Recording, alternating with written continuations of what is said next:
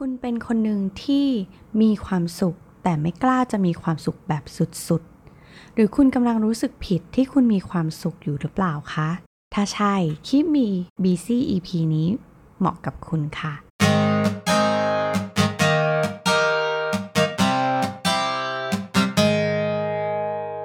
สวัสดีค่ะ ขอต้อนรับคุณผู้ฟังทุกท่านนะคะ เข้าสู่คลิปมี BC Podcast เพราะชีวิตคือการทดลองใน EP ที่ 72 นะคะ ใน EP นี้จะมาชวนคุยในเรื่องของการรู้สึกผิดที่เรามีความสุขหรือที่ภาษาอังกฤษนั้นเรียกว่า happy guilt หรือว่า survivor guilt นั่นเองนะคะ อาจจะมีหลายๆ คนที่รู้สึกว่า แม้ว่าคุณจะมีความสุขหรือมีเรื่องน่ายินดี แต่ตัวคุณเองก็ไม่กล้าที่จะมีความสุขมาก โดยเฉพาะอย่างยิ่งในช่วงเวลาที่เหตุการณ์รอบตัวนะคะ มีผลต่อจิตใจทางลบๆ ไม่ว่าจะเป็นสถานการณ์โควิดเองที่มีแต่จะเลวร้ายมากขึ้น หรือว่าเรื่องที่เกี่ยวข้องกับการจัดการเรื่องโควิดนะคะ ที่ล้มเหลว หรือว่าการที่ได้รู้ว่าร้านประจำของเรานั้นได้ปิดกิจการไปแล้วนะคะ หรือว่าจะเป็นเหตุการณ์ล่าสุดที่เกิดเหตุการณ์ไฟไหม้ที่กิ่งแก้ว แม้ว่าตอนนี้คุณจะมีความสุข แต่คุณก็ไม่กล้าที่จะบอกใครว่าคุณมีความสุข หรือไม่กล้าจะประกาศให้ใครรู้ว่าตอนนี้คุณมีความสุข เพราะคุณรู้สึกผิดที่คุณมีความสุขอยู่นะคะ ซึ่งการที่มีคำนิยามหรือมี definition ของความรู้สึกเหล่านี้ก็คือ happy guilt หรือว่า survivor guilt เนี่ยนะคะ แสดงว่าไม่ใช่คุณคนเดียวนะคะที่รู้สึก แต่ก็มีอีกหลาย ๆ คน ทั่วทุกมุมโลกเขาก็เป็นกันเหมือนกันนะคะ ซึ่งความรู้สึกนี้เนี่ยมันก็ไม่ได้เป็นผลดีกับใครเลยนะคะ เราต้องเข้าใจก่อนว่าความสุขของเราหรือว่าการมีความสุขของเราอะ่ะมันไม่ได้ไปพรากความสุขของคนอื่นนะคะ เช่น ตอนนี้คุณอาจจะมีข่าวดี เช่นคุณกำลังตั้งท้องนะคะ มีน้องอยู่ แต่ว่าคุณก็ไม่กล้าบอกใคร เพราะว่าตอนนี้ญาติญาตินะคะ ก็อาจจะมีหลายคนที่มีปัญหาสุขภาพ หรือแม้กระทั่งมีคนที่มีความสุ่มเสี่ยงที่จะติดโควิด มันก็เลยทำให้คุณอะไม่กล้าที่จะมีความสุขแม้ว่ามันจะเป็นข่าวดีที่คุณรอคอยมานานก็ตามนะคะ ความสุขของเราเนี่ยมันไม่ได้พรากความสุขของคนอื่นมานะคะ ถ้าเราไม่ได้ไปก่อเรื่องสร้างความเดือดร้อนอะไรให้กับคนอื่นนะคะ คุณมีสิทธิ์ที่จะมีความสุข การที่เราพร่ำบอกตัวเองว่าเราไม่ควรมีความสุขในช่วงเวลาเหล่านี้ การมีความสุข เป็นเรื่องที่ผิดทำไมเราถึงเป็นคนไม่ดีที่ยังมีความสุขอยู่ได้ ทั้งที่คนอื่นรอบๆตัวนั้นเขาล้วนแต่มีความทุกข์ หรือว่าความไม่สบายกายไม่สบายใจนะคะ ซึ่งการคิดแบบนี้นะคะ หรือว่าการที่เรา negative self talk หรือว่าการพูดกับตัวเองในเชิงลบๆนะคะ มันส่งผลต่อสุขภาพจิตในระยะยาว ซึ่งมันอาจจะถึงขั้นว่าเราอาจจะมีอาการซึมเศร้านะคะ จากการที่ฉันก็อยากจะมีความสุข แต่ก็มีสิ่งหลาย ๆ สิ่งที่มันดึงรั้งความสุขของฉันเอาไว้นะคะ จริง ๆ ที่วันนี้ชวนคุยเรื่องนี้นะคะ เพราะว่าตัวเอ็มเองก็มีความรู้สึกผิดเหมือนกัน แล้วก็รู้สึกว่าเฮ้ยถ้าเรารู้สึกเนี่ยต้องมีใครหลาย ๆ คนเขาต้องรู้สึกเหมือนเราแน่ ๆ เลยนะคะ หลายคนอาจจะรู้สึกว่ากดดันที่ยังมีงานทำอยู่นะคะ ในขณะที่คนใกล้ ๆ ตัวอาจจะต้องเปลี่ยนงานใหม่ ตอนนี้อาจจะรู้สึกว่า เราทำงานไม่คุ้มเงิน กลัวทำงานไม่คุ้มค่าให้กับบริษัทนะคะ หรือว่ารู้สึกผิดที่ซื้อของนะคะ แม้ว่าเราจะมีกำลังซื้อก็ตามนะคะ อย่างล่าสุดเนี่ยนะคะเอ็มก็ซื้อของสิ่งหนึ่งมานะคะ นั่นก็คือเครื่องชงกาแฟเนสเปรสโซ่นั่นเองนะคะ เป็นสิ่งที่รู้สึกว่าอยากได้มานาน แล้วก็มีการเก็บหอมรอมริบเงินมานะคะ แต่ว่าวินาทีที่เราจ่ายเงินออกไปเนี่ย เรารู้สึกว่าเรารู้สึกผิดอะ ทั้งที่จริง ๆ แล้วเราก็มีกำลังซื้อแล้วก็เดือนนี้เป็นเดือนเกิดของเอมนะคะเอมก็เลยรู้สึกว่าเออเราอยากจะให้ของขวัญตัวเองอะแต่วินาทีที่เราแบบรูดบัตรเครดิตจ่ายไปอะเรารู้สึกผิดอะเรารู้สึกว่ามันมีความจำเป็นจริง ๆ หรือเปล่าที่เราจะต้องซื้อเครื่องนี้ แล้วเราจะใช้มันจริง ๆ หรือเปล่าเราใช้เงินไปในทางที่ถูกต้องหรือเปล่าในขณะที่คนอื่น ๆกำลังลำบากอยู่ แบบนี้นะคะ ก็เลยรู้สึกว่าเฮ้ยจริง ๆ แล้วว่ามันเป็นของขวัญวันเกิดที่เราซื้อให้ตัวเอง เพราะฉะนั้นเราก็ควรจะมีความสุขกับสิ่งที่เราหามาได้มีกำลังซื้อนะคะ แล้วก็มันเป็นสิ่งที่เราคิดว่ามันจำเป็นจริง ๆ แต่เราดันไม่มีความสุขนะคะ มันก็เลยทำให้ความสุขของเรามันไม่เต็มที่มันแบบมันไม่ถูก fulfill หรือว่าเราไม่ได้ enjoy the moment ที่เราบอกว่าเฮ้ยเรามีความสุขนะคะ ทีนี้ก็มีไปอ่านเจอในเว็บไซต์อันหนึ่งชื่อ refinery29.com นะคะก็เขาก็บอกว่าจริงๆแล้วเนี่ย เราต้องเข้าใจก่อนว่าความสุขของเรานั้นมันมี purpose ของมันหรือว่ามันมีความหมายของตัวมันเอง เพราะฉะนั้นการที่จะออกจากความรู้สึกของ happy guilt หรือว่าความรู้สึกผิดที่เรามีความสุขนั้นนะคะ เราต้องหาให้เจอก่อนว่าความหมายของการมีความสุขของเราอะคืออะไร หามันให้เจอนะคะ เช่น การมีความสุขในชีวิตเนี่ย มันทำให้เราผ่านพ้น ช่วงเวลาที่มันยากลำบากอย่างโดยเฉพาะอย่างยิ่งในช่วงเวลาแบบนี้ไปได้นะคะ หรือว่าการมีความสุขของเราเนี่ย เป็นสิ่งที่บ่งบอกหรือว่าเป็นเครื่องหมายที่บอกว่าชีวิตมันยังมีความหวังอยู่เสมอนะ เราไม่ได้อาจจะไม่ได้สบาย ขนาดนั้นอย่างที่ทุกคนเข้าใจเราอาจจะต้องผ่านความยากลำบากมาก่อนเหมือนกัน แล้วเราก็ สมควรที่จะได้มีความสุขจากความมานะบักบั่นพักเพียรนนะคะ กว่าเราจะมีวันนี้กว่าที่เราจะมีการงานที่มั่นคงแบบนี้นะคะ เราก็ควรจะอนุญาตให้ตัวเองอะ่ะได้มีความสุขบ้างนะคะ ให้มีความสุขแบบเออเนี่ยมันเป็นโมเมนต์ของฉันที่ฉันควรจะมีความสุข เช่นวันนี้ฉันทำงานได้สำเร็จ ฉันปิดยอดขายขนาดใหญ่ได้ ฉันไป pitch งานที่มันเป็นโปรเจกต์ใหญ่ ๆ ได้ ฉันก็ควรจะมีความสุขกับสิ่งนี้นะคะ อย่าให้ความรู้สึกผิดนั้นมันดึงรั้งให้คุณอะไม่ได้มีความสุขอย่างที่คุณควรจะเป็นนะคะ หรือว่าอีกวิธีหนึ่งเอ็มว่าวิธีนี้ก็อาจจะ work เหมือนกันนะคะ นั่นก็คือว่าการใช้พลังความสุขของเราอะให้มันเป็นประโยชน์ เวลาที่เรามีความสุขมากๆเนี่ยมันจะเกิดความรู้สึกว่าเราอยากจะแบ่งปัน เราอยากจะทำให้คนรอบๆตัวของเราอะมีความสุข เหมือนกับเรา หรือว่าเราอยากจะแบ่งปันความรู้สึกนี้ให้กับใครหลาย ๆ คนให้กับคนที่เราสนิทให้กับเพื่อนให้กับเพื่อนร่วมงานแบบนี้นะคะ การที่ถ้าคุณกำลังมีงานทำอยู่ปัจจุบันนี้ คุณมีเงินเพียงพอที่จะแบ่งปันแล้วก็ไม่ทำให้คุณเดือดร้อน การบริจาคเงินช่วยเหลือคนที่ลำบากกว่าเรา หรือว่าช่วยเหลือนะคะ บริจาคโรงพยาบาล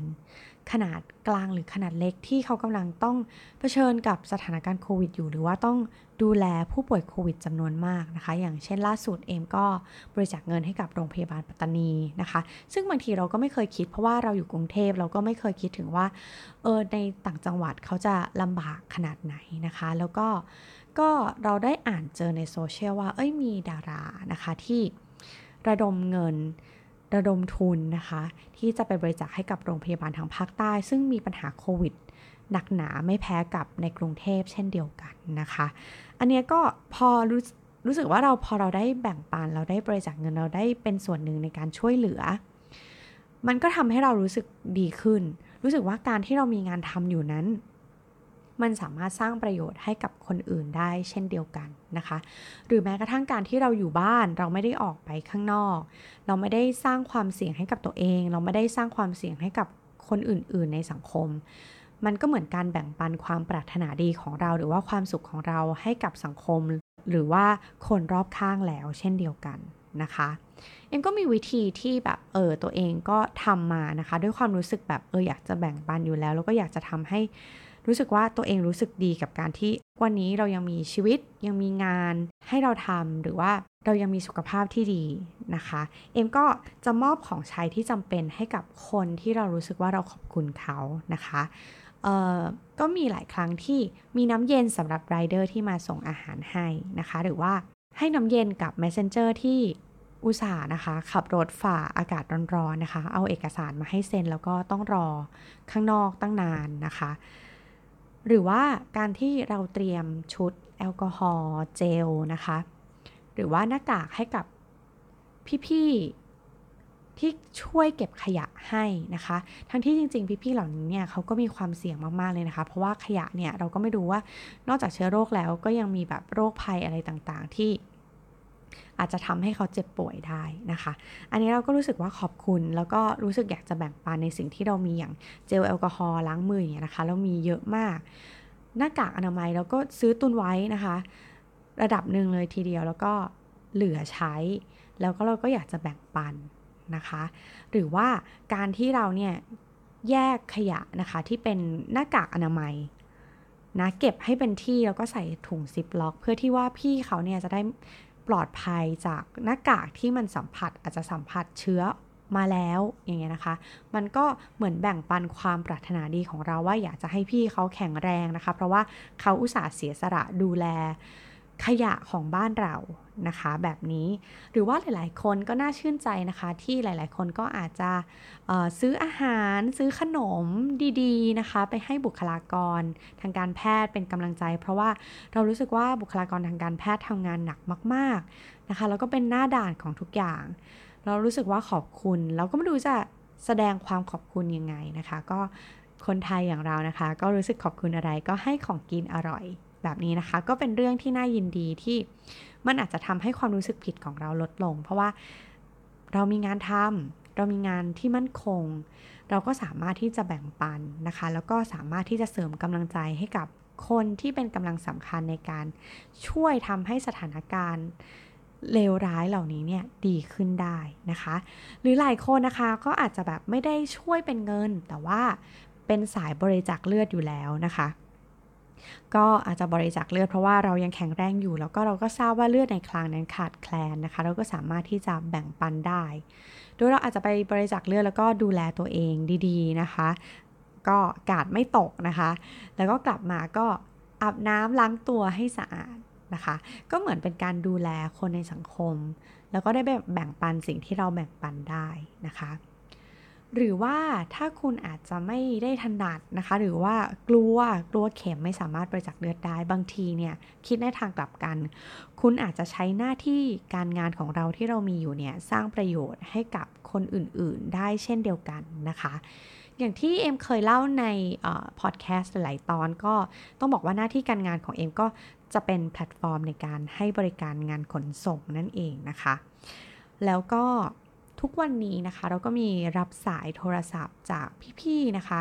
คนขับรถนะคะที่มาหางานบอกเอออยากหางานขนส่งนะคะ หรือว่าพี่ๆอีกหลายคนก็โทรมาสมัครงานเป็นพนักงานขับรถนะคะ ซึ่งแม้ว่าตัวแพลตฟอร์มของ MA เนี่ยไม่ได้รับสมัครนะคะ พี่คนขับรถโดยตรงนะคะ แต่เราก็พอจะมีเครือข่ายอยู่บ้าง แล้วก็เราก็ขอเบอร์ไว้นะคะ ขอชื่อไว้แล้วก็ส่งต่อให้เผื่อว่า คุณสมบัติของพี่เขาเนี่ยสามารถที่จะทำงานเป็นพนักงานขับรถของที่อื่น ๆ ได้ เราก็ยินดีช่วยนะคะ เหล่านี้เราก็รู้สึกว่า เออมันทำให้ความรู้สึกผิดของเรามันลดลง เรารู้ว่าการที่เรามีหน้าที่การงานเนี่ยเราก็สามารถจะช่วยเหลือคนอื่น ที่เขาอาจจะมีโอกาสน้อยกว่าเรานะคะ ให้มีโอกาสมากขึ้น การที่ช่วยเหลือคนให้มีงานทำเนี่ยมันเป็นสิ่งที่เราภาคภูมิใจนะคะ แม้ว่ามันอาจจะแบบ เราอาจจะไม่ได้ช่วยเขาได้ร้อยเปอร์เซ็นต์แต่ว่าอย่างน้อยเราก็เป็นช่องทางหนึ่งที่สามารถช่วยเหลือพี่ๆที่กำลังเดือดร้อนได้นะคะ เพราะฉะนั้นเนี่ยมองในทางกลับกัน ถ้าคุณยังมีความสุขดีอยู่กับหน้าที่การงานของคุณ คุณมีเงินใช้ คุณยังมีสุขภาพที่ดี การแบ่งปันอาจจะทำให้คุณอะรู้สึกผิดน้อยลง แล้วก็มีความสุขมากขึ้นก็ได้เช่นเดียวกันนะคะ หรือว่าล่าสุดนะคะรู้สึกว่าการเป็น content creator ของตัวเองเนี่ยก็มีความสุขเช่นเดียวกันนะคะเเมื่อ EP ที่แล้วเนี่ยเราพูดกันถึงเรื่องของเรารู้สึกว่าไม่ดีพอกับการงานของตัวเองนะคะ รู้สึกว่าตัวเองเก่งไม่พอดีไม่พอสำหรับงานที่เรากำลังทำอยู่ แล้วก็มีน้องนะคะที่เป็นคนใกล้ ๆ ตัวเขาก็ส่งลิงก์นะคะใน YouTube ที่เป็นพอดแคสต์ของเอมแล้วก็เขาก็ส่งข้อความมาบอกว่า ขอบคุณนะคะ uh, this made my day นะคะ ก็เหมือนทำให้เฮ้ยมันทำให้เขามีความสุขมากๆทำให้เขารู้สึกดีขึ้นมาก ๆนะคะคอนเทนต์ของเราเนี่ยเราก็ไม่รู้หรอกว่าคนฟังเนี่ยเยอะมากน้อยขนาดไหนนะคะ แต่ว่าแค่มีคนฟังหนึ่งคนที่มีความสุขแล้วรู้สึกว่ามันเป็นประโยชน์เราก็รู้สึกดีใจแล้ว เรารู้สึกว่าเราได้ทำหน้าที่ของ content creator แล้วเรียบร้อยนะคะ หรือนะคะหลายๆ คนอาจจะไม่ได้มีพอดแคสต์ของตัวเอง อาจจะไม่ได้มีเพจของตัวเองนะคะ การเขียนในโซเชียลมีเดียส่วนตัวของคุณนี่แหละ ก็ช่วยได้เช่นเดียวกันนะคะ ล่าสุดเอ็มก็มีลงนะคะคอนเทนต์อันหนึ่งที่เอ็มเขียนถึงการที่เอ็มเปลี่ยน Morning Routine ของตัวเองนะคะ ก็ รวมรูปนะคะ 1 สัปดาห์ที่เราได้ออกกำลังกายในตอนเช้านะคะ กลับมาออกกำลังกายตอนเช้าแล้วมันรู้สึกดียังไงนะคะ รู้สึกว่าโดยปกติเนี่ยจะกลับมาออกกำลังกายเมื่อรู้สึกว่าอยากจะแข็งแรง รู้สึกอยากจะหุ่นดีขึ้น อยากจะผอมอะไรอย่างเงี้ยนะคะ แต่ครั้งนี้เนี่ยเอ็มรู้สึกว่าเราแค่อยากออกกำลังกายให้เหงื่อออก เพราะว่าการที่เหงื่อออกตอนเช้าเนี่ยมันสดชื่นดี มันทำให้การทำงานของเราโดยเฉพาะในช่วงเช้าเนี่ยมัน productive มากขึ้น เรารู้สึกว่าเราทำงานได้ดีมากขึ้นนะคะ ก็อยากจะ record นะคะ ความสำเร็จเล็กๆของตัวเองเอาไว้นะคะ ในโซเชียลมีเดียส่วนตัว เอ็มก็มีเพื่อนนะคะที่เอออ่านเจอแล้วก็ให้กำลังใจนะคะ รู้สึกว่าเออเราเป็น inspire เขานะคะ ว่าเขาเอออยากจะกลับมาออกกำลังกายอีกครั้งหนึ่งนะคะแล้วก็มีเพื่อนคนหนึ่งนะคะ ซึ่งเป็นเพื่อนสนิทเนี่ย ก็ส่ง message มาหานะคะ บอกว่า ขออนุญาตส่งการบ้าน ให้เอ็มได้ไหม ในทุกๆเช้าที่เขาออกกำลังกายเนี่ยเขาจะได้รู้สึกว่าเออเขามีแรงบันดาลใจในการอยากจะตื่นมาออกกำลังกายเหมือนกันนะคะ ซึ่งกลายว่าเป็นคอมมูนิตี้ที่สนุกมากนะคะ ทุกเช้าเนี่ยปกติจะบางทีก็ อาจจะเกเรบางทีอาจจะขี้เกียจบ้างนะคะ ที่จะไม่ออกกำลังกายในตอนเช้า แต่ว่าตอนนี้พอมีเพื่อนนะคะ ที่แบบคอยส่งกันบ้านมาให้เราเนี่ย เราก็รู้สึกว่าเฮ้ยเรามีแรงคือที่อยากจะตื่นมาแล้วก็ออกกำลังกายแล้วก็ส่งกันบ้านให้เพื่อนกลับไปเช่นเดียวกันนะคะ อันนี้มันก็เป็นการแบ่งปันความรู้สึกดีๆ ความรู้สึกที่เรารู้สึกมีความสุขแล้วก็ ใครที่เขารู้สึกว่า เออ ความสุขเหล่านี้เออเขาเห็นเรามีความสุขเขาก็อยากมีความสุขบ้างนะคะ แล้วก็ทำตามแล้วก็ส่งเสริมกันไป แบบนี้เรารู้สึกว่ามันก็สร้างประโยชน์ให้กับคนใกล้ ๆ ตัวของเราได้มากขึ้นเช่นเดียวกันนะคะ ความรู้สึกผิดในการที่เรามีความสุขมันก็ลดลงนะคะ ทีนี้เนี่ย พอเราให้รางวัลนะคะ คนอื่นแบ่งปันความสุขให้กับคนอื่นแล้ว เราก็อย่าลืมที่จะให้เวลาในการเฉลิมฉลองความสุข หรือว่าช่วงเวลาของความสำเร็จที่เราได้รับมานะคะ เช่น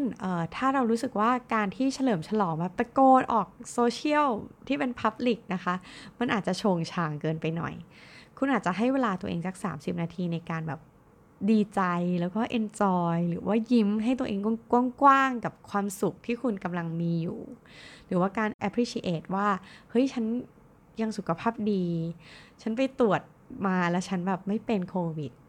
หรือว่าฉันยังมีสุขภาพที่ดีคอเลสเตอรอลฉันลดลงหรืออะไรอย่างเงี้ยนะคะ ให้มันมีความสุขแบบ enjoy moment นั้นนะคะ หรือว่าอาจจะตอบแทนตัวเองด้วยการดูแลตัวเองนะคะ ดูแลผิวพรรณ เฟสมาสหรือว่าการจุดเทียนหอมๆให้กำลังใจตัวเองหลังจากที่ทำงานหนักมาทั้งวันแล้วนะคะ อันนี้ลองหาช่วงเวลาที่มันเป็นความสุขของคุณ แล้วก็อาจจะเซเลบรตนะคะ หรือว่าเฉลิมฉลองช่วงความสุขของเราแบบสั้นๆน่ะให้รู้สึกว่า เฮ้ยเนี่ย ฉันแบบ โอเค ฉันมีความสุข แล้วก็เอนจอยโดยที่ในช่วงเวลานั้น เช่นเรากำหนดว่า 30 นาทีถึง 1 ชั่วโมงเนี่ย เราจะมีความสุขให้เต็มที่ มีความสุขแบบสุดๆ แล้วก็จะไม่มีความรู้สึกผิดเลยนะคะ เหมือนเราจะได้รู้สึกดีกับการที่เรามีความสุขด้วยนะคะ หลายคนอาจจะไม่เข้าใจว่า อ้าว มีความสุขก็มีความสุขไปสินะคะ แต่หลายๆ คนก็อาจจะมีความสุขได้ไม่สุดๆ จริง ๆ นะคะ ซึ่งเอ็มก็เป็นคนหนึ่งแล้วก็เราก็เป็นเพื่อนกันนะคะ ที่มีความรู้สึกแบบนั้น แต่อยังไงในช่วงเวลาแบบนี้นะคะ ก็อยากจะให้คุณผู้ฟังของคลิปมีบีซี่นะคะ ใจดีกับตัวเองให้มากขึ้น แล้วก็บอกตัวเองว่า จริง ๆ แล้วเนี่ยเรามีสิทธิ์ที่จะมีความสุข แล้วก็รู้สึกอิ่มเอมใจไปกับความสุขของเราได้นะคะ แล้วก็ถ้ารู้สึกผิดอีกนะคะ ก็วนไปนะคะ ให้หาความหมายของการมีความสุข หรือว่าแบ่งปันความสุข หรือว่าสร้างแรงบันดาลใจในการมีความสุขให้กับคนใกล้ ๆ ตัว หรือว่าสังคมโดยรอบ หรือคนที่ อยู่โดยรอบของเราไม่ว่าจะเป็นพนักงานในบริษัทเอง ถ้าคุณเป็นเจ้าของกิจการหรือเป็นผู้ประกอบการนะคะ ก็ในช่วงเวลาที่ยากลำบากแบบนี้ก็ขอเป็นกำลังใจนะคะ ให้กับคุณผู้ฟังที่อาจจะกำลังมีปัญหา คุณอาจจะแบบไม่ได้มีความสุขอยู่ตอนนี้นะคะ แต่อยากให้เชื่อว่าเมื่อเรามีความทุกข์มีความลำบาก มันไม่ได้อยู่กับเราตลอดไป วันหนึ่งมันก็จะคุณก็จะกลับมามีความสุขได้เช่นเดียวกันค่ะ ความสุขมันก็อาจจะไม่ได้อยู่กับเราตลอดไป วันหนึ่งเราอาจจะยากลำบากก็ได้ เพราะฉะนั้นอยากจะให้เก็บเกี่ยวช่วงเวลาดีๆ ช่วงเวลาที่คุณมีความสุขเอาไว้ เพื่อให้มันเป็นโมเมนต์ดีๆ ที่เราได้ระลึกถึงมันคิดถึงมันนะคะ แล้วก็ถ้าคิมีบีซี่ EP นี้นะคะ เป็นประโยชน์กับคุณผู้ฟังก็จะรู้สึกดีใจ แล้วก็ขอบคุณแล้วก็ซาบซึ้งมาก ๆ เลยนะคะ ใครที่มีวิธีการที่แบบรับมือกับความรู้สึกผิด